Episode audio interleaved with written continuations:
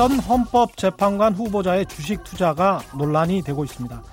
이미선 후보는 자신은 계좌만 개설하고 변호사인 남편이 다 알아서 한 일이라고 주장하고 있긴 합니다만 변호사인 남편이 고른 주식들이 하나같이 정보가 없으면 투자하기가 힘든 중소형 주들인데다가 매매 횟수도 수천 회에 이르러 이들이 법조인 부부인지 전문 투자자인 건지 의심케 합니다. 특히 OCI 회사의 계열사 주식을 집중적으로 사들였는데 이 후보자 부부의 전체 주식 평가액 35억 원 중 68% 24억 원이 OCI의 알짜 계열사 두 곳에 투입됐습니다. 내부 정보를 이용한 게 아니냐는 의심이 나올 만하죠.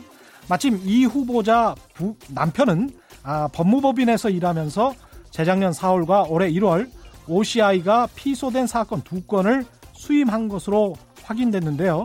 현재로선 내부 정보를 이용했는지 안 했는지 단정 지을 수는 없습니다만 한 가지 확실한 건 이런 행태가 뉴스에 계속되면 될수록 한국 주식시장에 대한 일반 개인 투자자들의 신뢰는 속절없이 무너져 내린다는 것입니다. 그럼 그렇지 끼리끼리 해먹는 거겠지 이런 생각이 만연할수록 자본주의 시장의 꽃이란 주식시장은 시들어 갈 겁니다. 안녕하십니까 세상에 이익이 되는 방송 최경령의 경제쇼 출발합니다. 오늘의 돌발 경제 퀴즈입니다. 오늘 대한민국 임시정부 수립 몇 년을 맞아서 전국은 물론 세계 곳곳에서도 어, 기념식이 열리고 열렸습니다. 무엇보다 오늘 기념식에서는 임시정부가 대한민국의 뿌리이자 근간이라는 점이 강조됐는데요. 오늘은 대한민국 임시정부가 수립된 지 몇 년 된 해인지 아, 정답을 아시는 분은 짧은 문자 50원, 긴 문자 100원에 정보 이용료가 부과되는 샵 9730번, 샵 9730번으로 문자 보내주시기 바랍니다. 콩과 마이케이는 무료입니다. 정답 보내주신 분들 가운데 다섯 분 선정해서 화장품 교환권 보내드리겠습니다.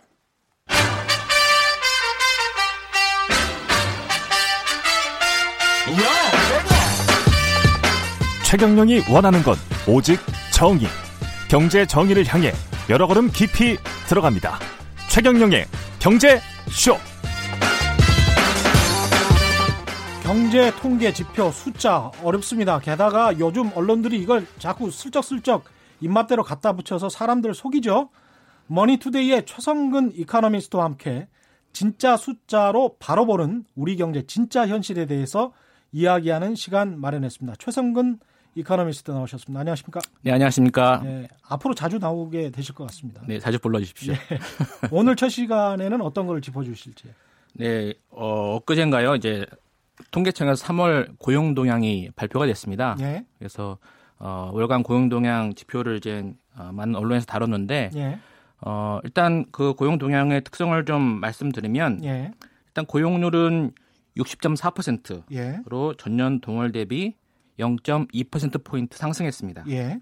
그리고 실업률은 4.3%로 아, 예. 전년 동월 대비 0.2%포인트 하락했고요. 좋은 거네요, 일단. 일단 고용률과 예. 실업률이 좋아졌죠. 예. 그리고 전년 대비 취업자 수도 총 취업자 수가 2,681만 명으로 예. 전년 동월, 그러니까 지난해 3월보다 음. 약 25만 명이 증가해서 25만 명 증가. 전반적으로 예. 지표가 개선된 것으로 나왔다 이렇게 요약드릴 수 있겠습니다. 근데 언론 보도 보면은 뭐 이게 25만 명 증가했지만 별거 아닌 것처럼 이렇게 계속 네. 보도를 하는데 네. 이게 왜 그런 건가요? 이게 저는 이제 인구 효과를 좀 말씀을 드리고 싶은데요. 예. 전년 동월 대비 취업자 수가 25만 명 늘어났는데 예. 60세 이상 취업자 수가 그 중에서 음. 예. 35만 명이나 늘어났다. 아, 예. 그래서 이것이 뭐질 낮은 일자리, 노인 일자리만 늘어난 게 아니냐라고 음. 얘기를 합니다. 그렇죠. 보통 언론들이 그렇게 이야기를 네. 합니다. 예. 근데 이제 이게 노인들 일자리니 다 나쁜 일자리라고 볼 수만은 없는 것이 음. 임금 근로자는 한 28만 명이 늘어났습니다. 예. 전년 동월 대비. 예. 근데 그 중에 4대 보험이 되는 예. 이른바 좋은 일자리라고 할 수 있는 예. 상용 근로자가 음. 무려 42만 명이 늘어납니다. 42만 명이. 네네. 예. 대신 임시 일용직은 14만 명이 줄어요. 아, 그러면 상용 근로자가 많이 느는 많이 늘어났죠. 아주 좋은 일이고 최소한 4대 보험은 보장되는 그렇죠. 상용 근로자는 전년 동월 대비로 40만 명 이상이 늘어난 겁니다. 예. 그래서 질 낮은 일자리가 늘어났다고 볼 수만 없는 거죠. 그런데 왜 뭐 제조업 일자리는 감소했으니까 네. 뭐 구조적으로 별로 안 좋은 것 같고 네네. 65세 이상의 노인들 일자리가 많이 늘어났으니까 정부가 돈 투입해서 그냥 일자리 떠받친 것 같고 네. 뭐 이런 이야기를 많이 하잖아요. 그런 지적이 일부 맞습니다. 예. 일자리 사업을 뭐 매년 해왔으니까요. 그런데 예. 제가 좀 말씀드리고 싶은 것은 예. 이 제가 이른바 이름을 붙이기는 아홉 살 효과라고 말씀드리고 싶어요. 아홉 살 효과. 예, 예. 예. 그러니까 3월 기준으로 음. 60세 이상 인구가 전년 그러니까 15세 이상 60세 이상 인구가 음. 54만 명이 무려 증가합니다. 3월 기준으로 예. 60세 이상 인구가 54만 예. 명이 증가해요. 작년보다. 근데 예. 이분들이 어디서 뚝 떨어진 게 아니잖아요. 그렇죠. 그러니까 원래 그렇죠? 원래 예. 그 해에 태어나셨던 분들이 네. 60세가 된 거잖아요. 그렇죠. 오, 59세에서 예. 60세로 이게 자연스럽게 편입이 되는 거죠. 그렇죠. 예. 그러면 예. 50대 취업자가 하루 아침에 60대 취업자로 통계상 잡히는 겁니다. 그렇겠네요. 맞습니다. 예. 그렇죠. 예. 그러면 50대 취업자 수가 줄고 60대, 60대 취업자 수가 자연스럽게 늘어나는 겁니다. 그러네요. 그게 연령대별로 계속 9살 효과가 점점 이렇게 이루어지는 거죠. 아, 그렇구나. 네. 그러면 예. 50, 60세 이상 인구 54만 명이 증가했는데 예. 이분들 이 50대에서 옮겨왔다면 음. 만약에 이분들이 한뭐 절반 정도 취업을 했, 었던 거라고 가정을 한다고 할때 예. 27만 명이죠. 그러면 예. 그럼 1년 만에 이분들의 고용 상황이 아무런 변동이 없어도 예. 50대의 취업자 수는 27만 명이 그대로 줄어드는 거예요. 그러네. 이해하시겠죠, 그렇죠. 여러분? 그러니까 예. 50대에서 한 50만 명이 넘어갔는데 네. 그 중에서 일부가 취업을 했다고 하더라도 그렇죠. 여전히 취업자 수는 줄어드는 거네요. 그 50대 취업자 수, 예? 60대 취업자 수로 그냥 이전이 되는 거죠. 예. 고용 상황에 아무런 변동이 없다고 해도 예. 그런 인구적 효과를 저는 9살 효과라고 말씀드리고 그게 싶습니다. 그게 이제 49세에서 50세 넘어갈 때도 마찬가지죠. 마찬가지죠. 아. 39살도 마찬가지고요. 그러니까 저희가 지금 평균 연령이 우리나라가 몇 살 정도 됩니까? 몇 세 정도 됩니까? 고용 통계상으로는 평균 연령은 잘 안 잡히는데요. 아, 네. 그래요? 그래 그 아무래도 이제 네. 중년, 중장년층들이 두툼한 인구 구조를 베이비 부모라고 보통 그렇죠. 해서 60세 이상 인구가 계속해서 이게 큰 인구층을 차지하고 있죠. 그렇죠. 70년, 71년생들 그다음에 58년 개띠 네, 뭐 이렇게 그렇죠. 해 가지고 100만 명씩 그 나왔던 시기가 그렇죠. 있었잖아요. 예. 그러니까 그때 뭉탱 뭉텅이로 예. 이렇게 있었던 인구들이 이쪽을 이, 동을 하면서 그렇죠. 60대로 이동을 하면서 네. 또는 50대로 이동을 하면서 취업자 수가 급감할 수밖에 없다는 거죠. 30대 40대에선 줄어든 것처럼 되는 거고. 음. 근데 그 예. 이전에 20대 30대 인구는 워낙에 적게 났다 보니까 그렇죠.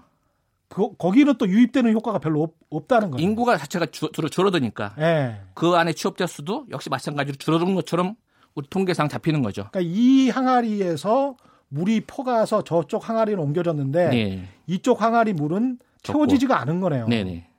그러니까 아, 30대 취업자 수는 줄어든 것처럼 보이고 예. 50대 60대 취업자 수는 늘어난 것처럼 보이는 겁니다. 아. 예.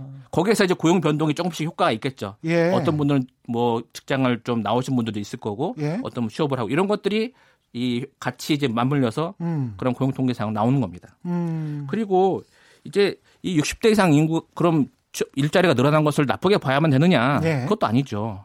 이분들을 민간 시장에서 받아주는 곳이 없잖아요. 그렇죠. 아무래도 이분들 정규직으로 고용하지 않습니다. 예. 그러니까 이분들이 갈 곳은 임시 일자리예요. 예. 그런 부분들도 없으면 음. 이분들은 그냥 굶어 죽으라는 것밖에 안 됩니다. 음. 국가가 그런 걸 보장해 주는 것이 질 낮은 일자리를 늘렸다. 이걸 세금으로 뭐 일자리를 메웠다. 이렇게 폄하하는 것은 잘못된 인식인 거죠. 사실은 이게 이전 정부 때도 다 했었던 했었죠. 예. 일자리 사업이 2004년부터 시작됩니다. 예. 노인 일자리가. 그래서 이제 특별히 이번 정부에서만 이런 기사가 계속 나오는 거는 상당히 좀 정치적인 것 같다는 생각도 듭니다. 그러니까 재정을 예. 많이 투입해서 이런 고령화된 일자리 이, 이 일자리 잃은 분들을 위해서 예. 복지 차원에서 이렇게 일자리를 만들어 주는 것이 음. 뭔가 못마땅한 거죠. 음. 그러니까 이런 것을 우리가 이제 잘 알아야 예. 이거 이런 숫자가 나오더라도 예. 휘둘리지 않을 수가 있는 것이죠. 음. 이 제조업 일자리가 줄어드는 거는 네. 제조업의 네. 어떤 지금 현재 당면한 구조적인 문제 때문에 그렇습니까? 그것도 음. 이제 제조업의 특수성인데요. 음. 이것이 이제 어, 어제 오늘에 뭐 당장 나, 타난 것이 아니라 지속적으로 이제 제조업의 일자리는 줄어왔어요. 예. 근데 그런 것이 이제 이게 취업자 수만 보다 보니 음. 지난해 없었던 일이 갑자기 발생하면 그 분야의 취업자 수가 또 줄어든 것처럼 보입니다. 어. 근데 2018년 초에 뭐가 있었냐면 GM대우가 구조조정을 했죠. 예. 성동조선이 문을 닫습니다. 음. 그러니까 지난해 없던 일이 바, 갑자기 발생해버리니 예. 제조업 분야 일자리가 전년 대비 취업자 음. 수는 음. 확 줄어든 것처럼 보이는 것이죠. 음. 그리고 제조업 같은 경우는 지금 반도체 산업이 아무래도 중추가 아니겠습니까? 그렇죠. 근데 이거는 고용 유발 효과가 크지 않아요. 맞습니다. 예. 어. 뭐 똑같은 10억 원을 투자하더라도 기존의 자동차 산업이라든지 음. 조선업에 비해서 반도체 산업이라든지 이런 첨단 산업들은 음. 고용 유발 효과가 크지 않습니다.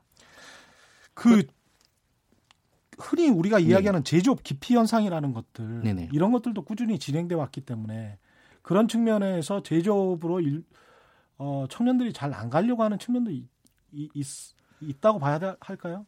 제조업 일자리는 보통 좋은 일자리를 우리가 알고 음, 있죠. 예. 근데 이것이 이제 대기업 중심의 일자리를 우리가 다 예. 좋은 일자리라고 말하는 것이고 예. 그 밑에 1차, 3차, 2차, 3차 벤더들은 내려갈수록 일자리 상황이 열악합니다. 음. 그래서 청년들은 가려고 하지 않죠. 음. 그런 곳은 좋은 일자리를 할 수가 없는 것이고 예. 말씀하신 그런 제조업 기피 현상이 그런 부분, 부분에서 예. 발생을 하는 것이죠. 예. 9196님 이전 정부 탓 말아요 그러셨는데요. 이전 정부 탓 제가 한 적이 없습니다. 그냥 그 이전 정부건 현재 정부건 그렇죠. 비슷한 지금 정책을 구사해 왔다라는 것을 말씀드리는 거예요. 음. 그러니까 노인 일자리와 관련해서는 이전 정부 2004년부터라고 예. 말씀하셨죠. 예. 그래서 2013년도에는 네. 이것이 또 국정 과제로 들어와서 그렇죠. 매년 30만 개, 40만 개씩 쭉 그렇죠. 해왔습니다. 예. 그것을 이제 작년에 한 50만 개 했고 올해 예. 60만 개 한다. 딱 10만 개 늘어난 거예요. 그렇죠. 그러니까 예. 저도 관련해서 계속 기사를 써왔기 네. 때문에 계속 정부가 그런 정책을 펴왔다는 것이 이상할 게 하나도 없는데 마치 새로운 정책인 양 이야기하는 거는 그거는 그야말로 현실을 왜곡하는 것이다. 그런 말씀을 드리는 것이고요. 네. 언론에 관해서 말씀을 드리는 겁니다. 정부에 관해서 말씀을 드리는 게 아니고요. 이 지금 이제 제조업 이야기 하셨고 그럼에도 불구하고 이제 네. 20대 30대 청년 실업난과 네. 취업의 질이 떨어진다. 네. 이 부분은 이제 꾸준히 지적되고 있습니다. 이, 이, 부분은 어떻게 보십니까? 일단 보통 청년은 15세, 29세로 이제 고용 통계상 보는데 예. 일단 고등학생을 제외하면 20세, 29세라면 좁혀보죠. 예. 이들의 고용률이 지금 57.9%입니다. 음. 실업률은 9.5%고요. 예. 여기서 구직 활동하는 비율을 따져보면 이것이 경제 활동 참가율이라는 것인데 음. 64%예요. 음. 그러니까 나머지 36%는 뭐 대학생, 예. 뭐 군대 간 친구들, 예. 어학연수 간 친구들, 뭐 공무원 시험이나 직장 준비하는 친구들 이렇게 이게, 이게 비경제 활동 인구라고 불리는 층입니다. 이게 그렇죠. 두터워요. 예. 자, 이들의 취업난도 저는 보통 이제 인구 사회적 문제로 보는데 음. 왜냐하면 취업 연령이 예. 과거와 달라졌습니다. 어. 우리는 대학 4년 딱 졸업하고 예전에 취업하지 않았습니까? 그렇죠. 최 기자님도? 그렇죠, 그렇죠. 딱 그냥 바로 예. 취업되는 그런 네. 시기였죠. 근데 예. 지금은 그렇지 않습니다. 예. 뭐 대학에 들어와서 반수한 친구들도 있고, 그렇죠. 또 어학연수 간 친구도 있고, 예. 1년, 2년씩 계속 휴학하고 그렇죠. 보통 5, 7년, 뭐 5년, 6년, 7년 막 다닙니다. 예. 그러다 보니 거기에 군대 다녀오면 취업 연령이 한 30세가 되는 거예요. 음. 그러니까 20대 고용률이 60, 이게 60%가 안 되는 거예요. 예전엔 60%였는데 예. 지금 57%까지 떨어져 있어요. 음. 또 이런 게 있습니다. 미스매치라고 예. 교육 수준이 높아졌습니다. 대학 진학률이 높아졌죠. 예. 예전에는 웬만한 직장을 뭐 갔을 수도 있는데 지금은 이 워낙 처우가 좋은 대기업이나 IT, 바이오 이런 데만 갑니다. 음. 거기에는 각종 뭐 이제 어, 뭐 처우들이 좋으니까 사람들이 몰리게 되는 거죠. 그러니까 학력 인플레이션, 자격증 요구 뭐 이런 것들 때문에 뭐 그런 효과도 있는 것이죠. 예. 그런 걸 갖추려다 보니 예. 좋은 직장에 가려고 경쟁은 심화되고 음. 뭐 공무원 시험 준비하는 친구들도 많고 음. 그러다 보니 자꾸 20대에서 취업할 수 있는 환경은 음. 점점 줄어드는 것이고 음. 나이는 늦춰지고 예. 그 일자리는 창출되지 않고 예. 그러다 보니 20대 취업 환경이 이런 구조 속에서 좋지 않은 거라고 저는 보고 있고요. 예. 게다가 이런데 취직이 안 되면 음. 중소기업 가는 게 아니라 이분들이 음. 알바를 하면서 버텨요. 그렇죠. 그렇죠. 단기 일자리. 어. 근데 이런 분들을 위해서 단기 일자리 뭐 음. 마련해 주는 게 음. 나쁘다고 볼 수도 없는 겁니다. 음. 왜냐하면 이 청년들이 좋은 일자리를 가기 위해서 애쓰는데 그렇죠. 그걸 지원해 주는 거를 나쁘다고 보 세강만 끼고 뭐 무슨 단기 알, 바를 마련 세금 들여서 마련한다 이렇게 보는 것은 좀 잘못된 시각이라고 우리나라 봅니다. 같은 경우에 이제 처음에 네. 대기업이나 좋은 회사로 진출을 못하면 그렇죠. 그 다음에는 어떻게 진출해 볼 가능성이 별로 없기 때문에 이게 중소기업 같은 경우는 취직을 하면 예. 대기업으로 갈 수 있는 그 사다리가 없어요. 그렇죠. 그런 희망이 없는 겁니다. 그게 이제 다른 나라는 크게 다른 점인 것 그렇죠. 같습니다. 예. 네. 이 다른 나라도 이렇게 고용 지표나 숫자를 가지고 발표를 할때 네. 우리나라 언론처럼 이렇게 한 면만 부각시키고 뭐 이렇습니까? 어떻습니까? 제가 그런 건 많이 보지 음. 못했고요. 예. 예. 보통 고용률 실업률을 많이 보고요. 예. 또 실업률표가 많이 나오고 음. 금융시장에서 보통 미국 같은 경우에는 예. 이제 뭐 비농업 뭐 취업자 수라고 해서 음. 매, 매월 발표가 되고 예. 또뭐 이제 어뭐 실업 청구 건 수라고 이것이 음. 매주 나옵니다. 예. 근데 그건 이제 금융시장의 플레이어들에게 의미가 있는 것이고 음. 매달마다 이게 취업자 수가 몇만 명 늘었는지 줄었는지 이거 가지고 막 호들갑 떠는 거는 음. 저는 우리나라밖에 없는 것 같아요. 그 부동산 기사랑 비슷한 것 네. 같습니다. 네. 계속 부동산 기사가 이렇게 머디가 떨어졌네 올랐네 이렇게 나오는 나라도 흔치가 않은데 언론에게 지금 네. 머니투데이의 뭐 이코노미스트로 재직 네. 중이시니까 이런 식으로 좀 보도를 해보자라고 네. 좀 제시를 좀 해주세요. 저는 뭐 이게 매달 나오는 지표를 음. 기자들이 막 보도자료 받아 쓰다 보니까 네. 이런 기사들이 양상이 되고 음. 거기서 또 차별화시키려고 의미를 부여하다 보니 음. 막 역대 최고, 역대 그렇죠. 최악, 역대 최저 이런 것도 뽑아냅니다. 최악과 최저 예, 항상 있습니다. 이런 네. 거 여러분, 여러분 주의하셔야 됩니다. 예. 이런 거는 좀 한, 예. 예. 그한 10년 보면 예. 계속 최저 최악이었기 네. 때문에 수천 번 그런 단어들이 나오더라고요. 네. 그런 식으로 생각하면 우리나라 이미 망했어요. 네. 계속 최악이었기 때문에. 예. 좀 그러니까, 이, 그런 측면들을 좀 눈여겨 봐야 될 필요가 있겠습니다. 예. 예. 저는 그래서 이 전반적 이런 뭐 취업자 수만 보지 마시고 예. 이게 이제 저는 업종별 음. 이런 취업자 수의 변동을 좀 보는 게 좀 의미가 있지 않나 싶습니다. 업종별로 예, 예. 좀 예. 세분화해서 예. 뭐 제조업 뭉뚱그려서 보지 말고 제조업은 좀 어떤 분야에서 취업자 어. 수가 좀 늘고 있고 줄고 이런 트렌드를 좀 반영을 해서 본인 취업에도 알려, 도움이 되겠네요. 알려줘야 그러네. 예. 어. 그것이 국민들에게 좀 도움이 되지 않나 저는 싶습니다. 아 좋은데요. 예 오늘 말씀 고맙습니다. 네 감사합니다. 예, 예 이제까지 머니투데이의 최성, 최성근 이카노미스트였습니다. 고맙습니다. 예 감사합니다. 예. 예.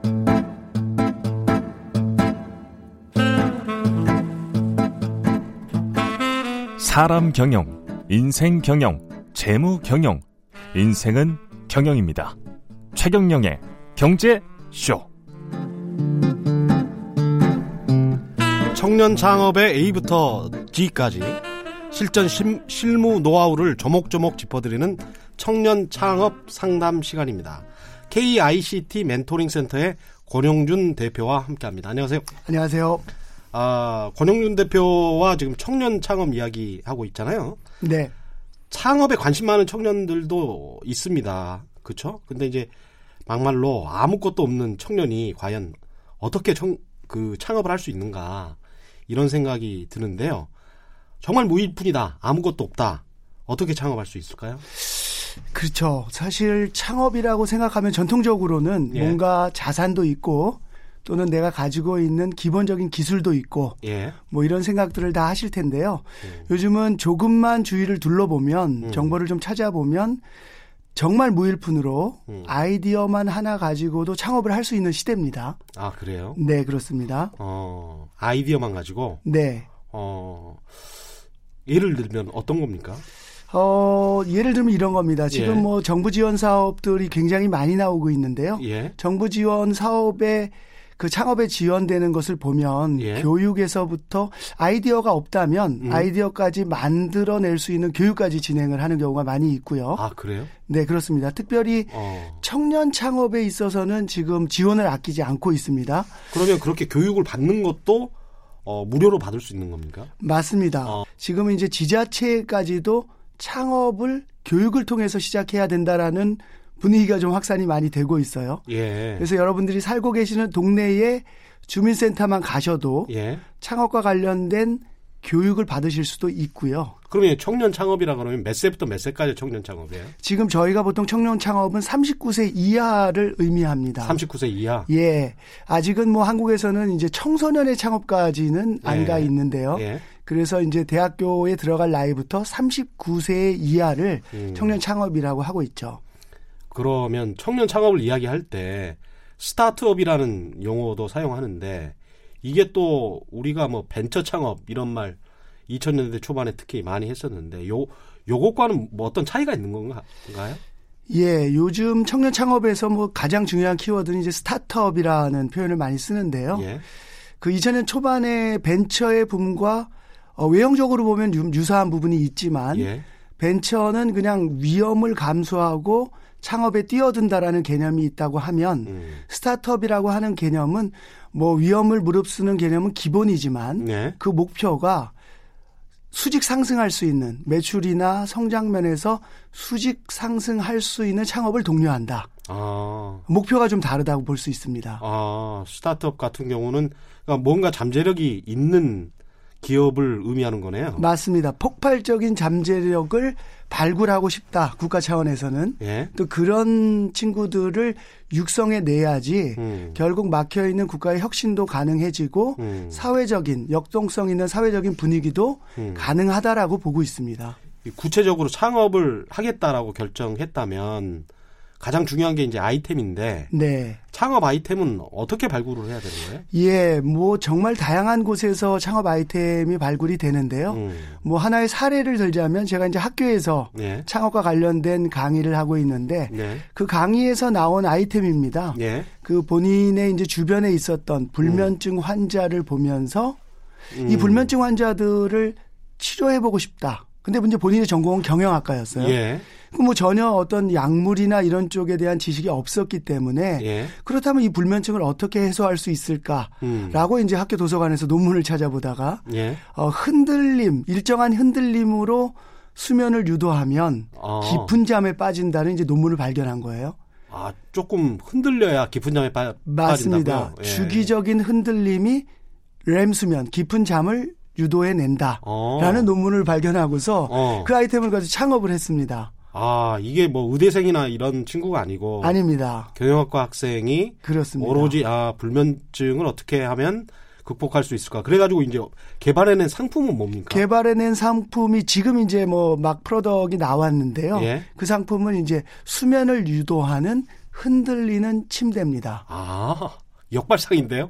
침대가 평안하고 그렇습니다. 전혀 뭐 흔들림이 없는 그 광고 카피도 있었던 것 같은데. 그렇죠. 흔들림이 없는 무슨 무슨. 예. 예. 근데 아, 약간 흔들려야 된다는 거예요? 약간의 흔들림, 주기적인 흔들림. 그 흔들림의 아. 정확한 그 포인트를 찾기 위해서 예? 상당히 많은 이제 임상 실험을 세브란스 병원하고 진행을 했고요. 아. 결국에는 작은 아이디어, 자신의 주변에서 있었던 음. 불면증 환자에 대한 고통을 음. 풀어주겠다는 작은 아이디어가 음. 세브란스 수면 임상센터의 교수님들까지도 마음속에 감동을 주고 어. 이 친구의 아이디어를 통해서 임상 실험을 17명을 진행을 했고요. 어. 예, 지금은 이제 뭐 듣기만 해도 알 만한 큰 어. 매트리스 회사, 예. 글로벌한 매트리스 회사가 이 작은 스타트업에 찾아와서 우리의 흔들리는 침대 버전을 만들어 달라라고 지금 이제 오퍼를 받았습니다. 아, 대단하네요. 네. 이렇게 이제 창업 아이템이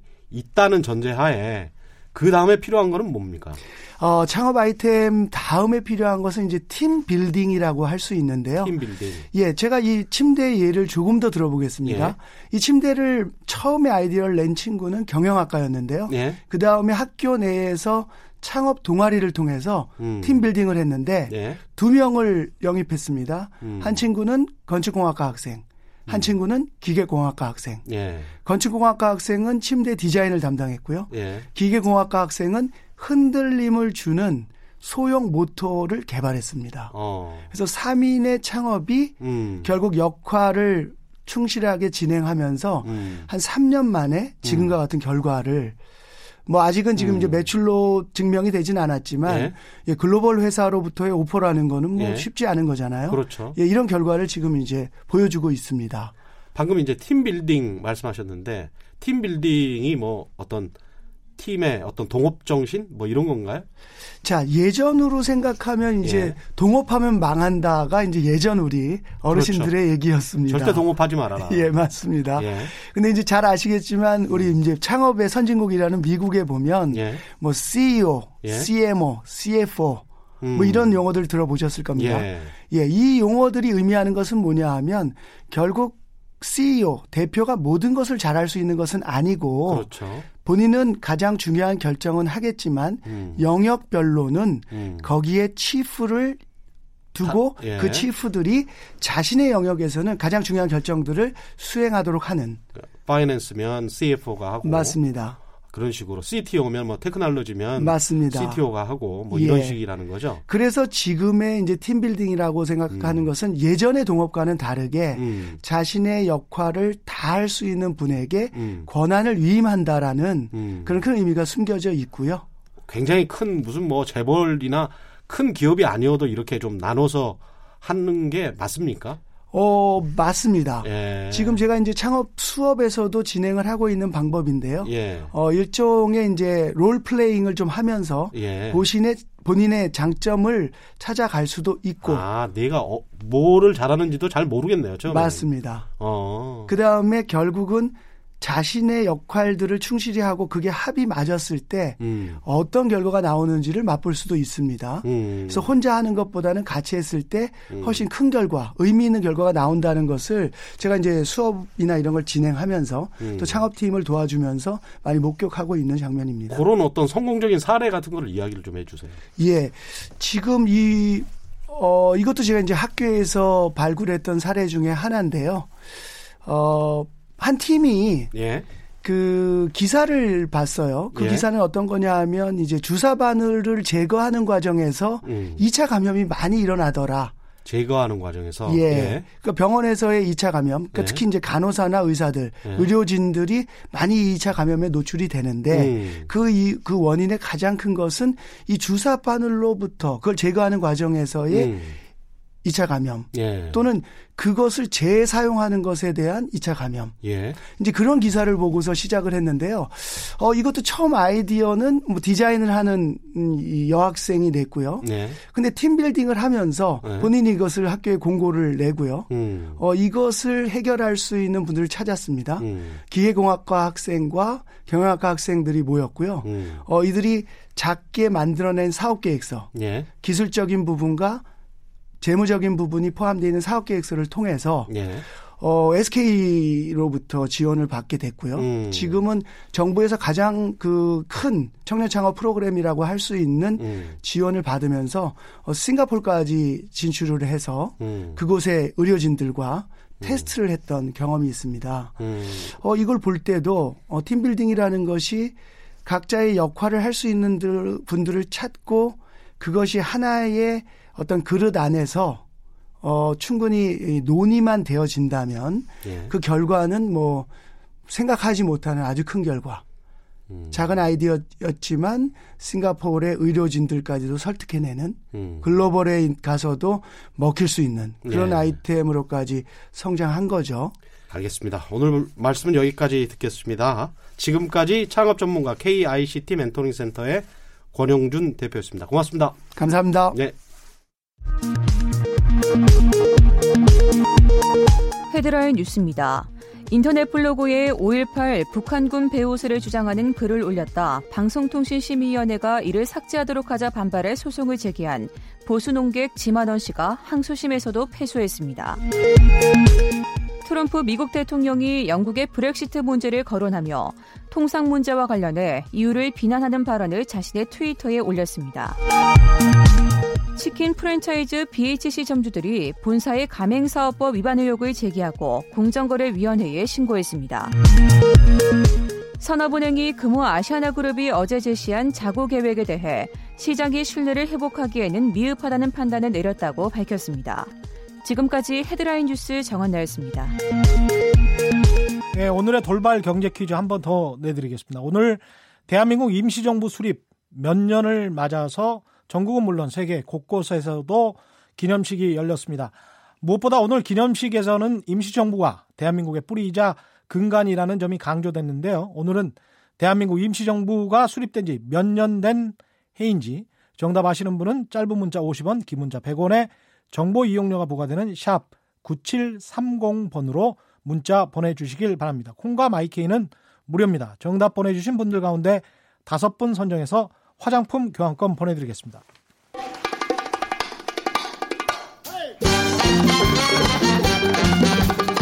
유쾌한 경영시의 한국경제 오도독 최경영의 경제쇼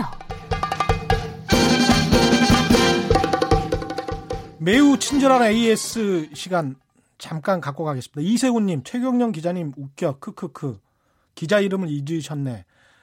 잊었습니다. 죄송합니다. 이건 뭐 변명의 여지가 없습니다. 변명해봐야 뭐 비겁한 변명이고. 하지만 좋은 방송, 멋진 진행 응원합니다.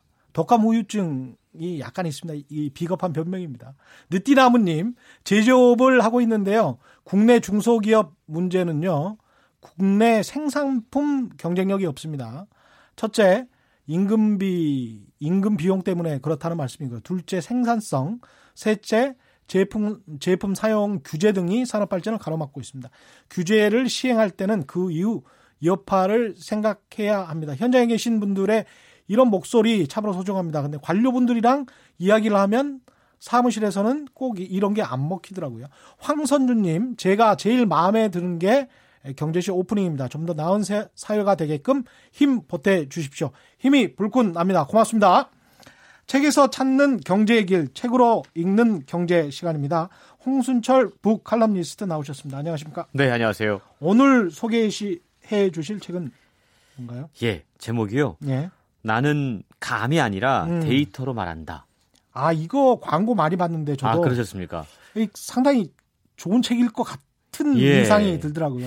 요즘 사실은 예. 뭐 빅데이터가 정말 중요한 시대죠. 예. 뭐 이 경제뿐만이 아니고 예. 모든 일상에 있어서 데이터 음. 정말 중요합니다. 예. 근데 문제는요, 이 똑같은 데이터를 가지고 어, 어떤 맥락으로 보느냐에 따라서 전혀 다른 해석과 결과가 나올 수 있거든요. 그렇죠. 이 책은 데이터 해석에 대한 방법을 이야기하고 있는 책입니다. 음. 요즘 뭐 정보의 홍수, 가짜 뉴스가 범람하는 시대에 음. 진짜 팩트가 무엇인지를 가려내고 네. 올바른 선택을 하기 위해서는 데이터를 정말 잘 해석해 낼 줄 알아야 된다라고 이야기를 하고 있는데요. 그렇습니다. 예. 이 책의 저자인 신현호 박사는 서울대학교에서 경제학을 전공을 하고 음. 경제연구소에서 분석을 하다가 예. 현재는 정책 결정 과정에 참여를 하고 있습니다. 예. 그동안 학계, 기업, 정부를 넘나들면서 음. 20년 넘게 데이터를 전문적으로 다뤄왔습니다. 음. 이 책을 통해서 데이터가 우리의 일상에 얼마나 많은 영향을 주는지 소개를 해주고 있는데요. 예. 정치, 경제, 문화 전반에 걸친 25가지 이슈를 음. 면밀한 데이터 분석을 합니다. 예. 그리고 그거를 흥미롭게 해석을 하면서 예. 우리가 보통 수박 겉핥기식의 뉴스로는 접할 수 없는 데이터의 음. 이면 그리고 맥락 그리고 그걸 통해서 얻을 수 있는 통찰력까지 음. 책을 통해 소개를 하고 있습니다. 이 정보화 시대에 다들 데이터 다 참 중요하다고 말은 하는데 이 데이터 가지고 맥락을 읽어내고 말씀하신 것처럼 뭐 솔루션을 찾아낼 수 있는 사람은 흔치 않습니다. 그렇습니다. 정말 중요한 능력이죠. 네, 네. 책의 제목에서 나는 감이 아니라 데이터로 말한다라고 이야기하는데 음. 사실 여전히 감으로 판단하고 결정하는 분들 많이 계세요. 네. 근데 감도 어찌 보면 오랜 경험에 의해서 쌓인 것이기도 합니다. 음. 그래서 사실은 감과 데이터가 결합하면 정말로 탁월한 결정을 할 수 있을 것 그렇죠. 같은데요. 그렇죠. 이 책을 펼쳐서 목차만 봐도 상당히 흥미롭습니다. 예. 예를 들어서 당신이 월드컵 결승골에 열광하는 그 순간 음. 주식 투자자들은 어떤 결정을 내릴까? 어? 예. 이, 게 실제로 2008년도 어. 독일 월드컵의 사례를 가지고 예. 데이터 분석을 해서 예. 그 결정 과정들이 소개가 되고 있는데요. 예. 짧게 설명해드리면 예. 자기가 소속된 예, 그 나라의 국가대표팀이 예. 이길 때와 질 때 달라집니다. 아, 보통 감, 정의 기복 때문에 그렇습니다. 그렇구나. 보통 지면 그 다음날 주가가 하락한다고 그래요. 아. 이게 데이터를 가지고 확인할 수 있다고. 우울해서 아유 주식 팔고 그냥. 그렇죠. 어. 또 재미있는 목차가 있는데요. 예? 승진한 아내가 예? 남편의 월급을 뛰어넘게 될때 음. 부부의 이혼 확률이 얼마나 될까? 아 이것도 증가하는 거죠? 연관성이 있습니다. 아. 예. 그리고요 보수 정당을 지지하는 남성 판사가 있는데 예? 이분이 딸을 갖게 돼요. 예? 그러면 그가 맡은 여성 관련 판결이 어떻게 변할까? 좀 더 진보적으로 변한다. 이건 드라마에서도 이런 예. 비슷한 사례들이 있었던 것 같습니다. 예. 또 이사를 앞두고 어. 아이들 책을 좀 처분하려고 할 때몇 예. 권을 남겨두는 게 아이들 교육에 효과적일까? 이것도 데이터 분석을 통해서 어느 정도의 해답을 찾을 수 있다고 그러는데요. 아, 그렇군요. 그러니까 우리가 어. 일상에서 마주하는 다양한 사건들을 데이터를 가지고 음. 관찰하고 분석하면 예, 놀라운 음. 어떤 해석들을 해낼 수 있다라는 건데 음. 25가지 이슈를 소개하면서 그냥 겉으로 보이는 그 세상 그 이면에 있는 너머에 있는 음. 작동 원리를 날카롭게 파헤쳐 주고 있습니다. 음, 상당히 흥미로운데요. 이 경제는 아무래도 경제 쇼니까 저희가 경제에 집중을 해보자면 경제는 이 심리적인 면이 많이 작용하지 않습니까? 그렇습니다. 데이터 분석을 통해서 이 잘 보이지 않는 사람들의 심리도 어느 정도 분석할 수 있습니까? 그렇다고 하는데요. 음. 이 책이 바로 그런 면에 상당히 의미가 있습니다. 예. 야구 이야기를 잠깐 해볼까요? 예. 야구 그러면 뭐 한국인들이 정말 좋아하는 스포츠죠. 예. 매해 700만 관중이 음. 경기장을 찾고 음. 요즘은 뭐 미국 메이저리그에 진출한 선수들 예. 경기까지도 다 관, 관전을 합니다. 예. 근데 야구를 좋아하는 분들이라면 음. 공감을 하실 거예요. 예. 심판의 예, 그 음. 판정에 따라서 경기 흐름이 확 달라질 수 있습니다. 그렇죠. 예. 사실. 스트라이크와 볼 판정, 세이프와 아웃 판정이 뒤집히면 분위기가 달라져요. 그렇죠. 결정적인 순간이. 그렇죠. 예. 근데 이걸 데이터 분석을 해봤습니다. 어. 그러니까 심판 판정이 편향성이 있다라는 것이 드러났어요. 실제로? 실제로. 어. 근데 이게 이제 심판의 자질 문제가 아니고 인간의 집단 심리가 심판에게 영향을 미쳐서 판정을 다르게 하는 경우들이 발생하고 있다라는 건데요. 이게 전문가인 심판도 그렇습니다. 심리에 동요가 되는 거죠. 그렇죠. 그래서 이제 심리가 사실 여러 부분에 많은 작용을 미치게 되는 건데 네. 야구 팬들은요. 음. 투 스트라이크 음. 혹은 쓰리볼 상황에서 음. 심판이 판정으로 타자를 아웃이나 출루 시키지 말아야 된다고 생각을 해요.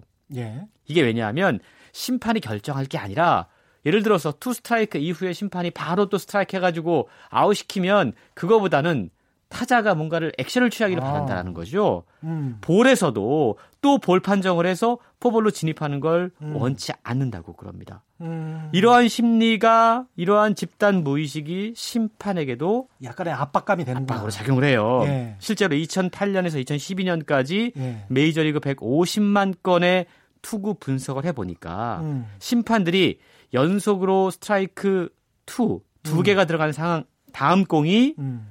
스트라이크 존에 들어왔어요. 음. 근데 스트라이크 판정을 하지 않았습니다. 잘. 아.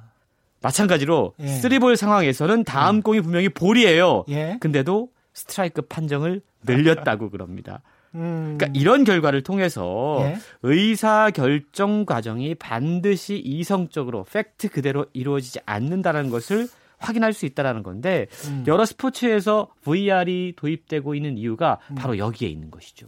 이런 그 비이성적 인간의 비이성적인 행동 패턴 이런 거는 많이 지금 보고되고 있는 것 같습니다.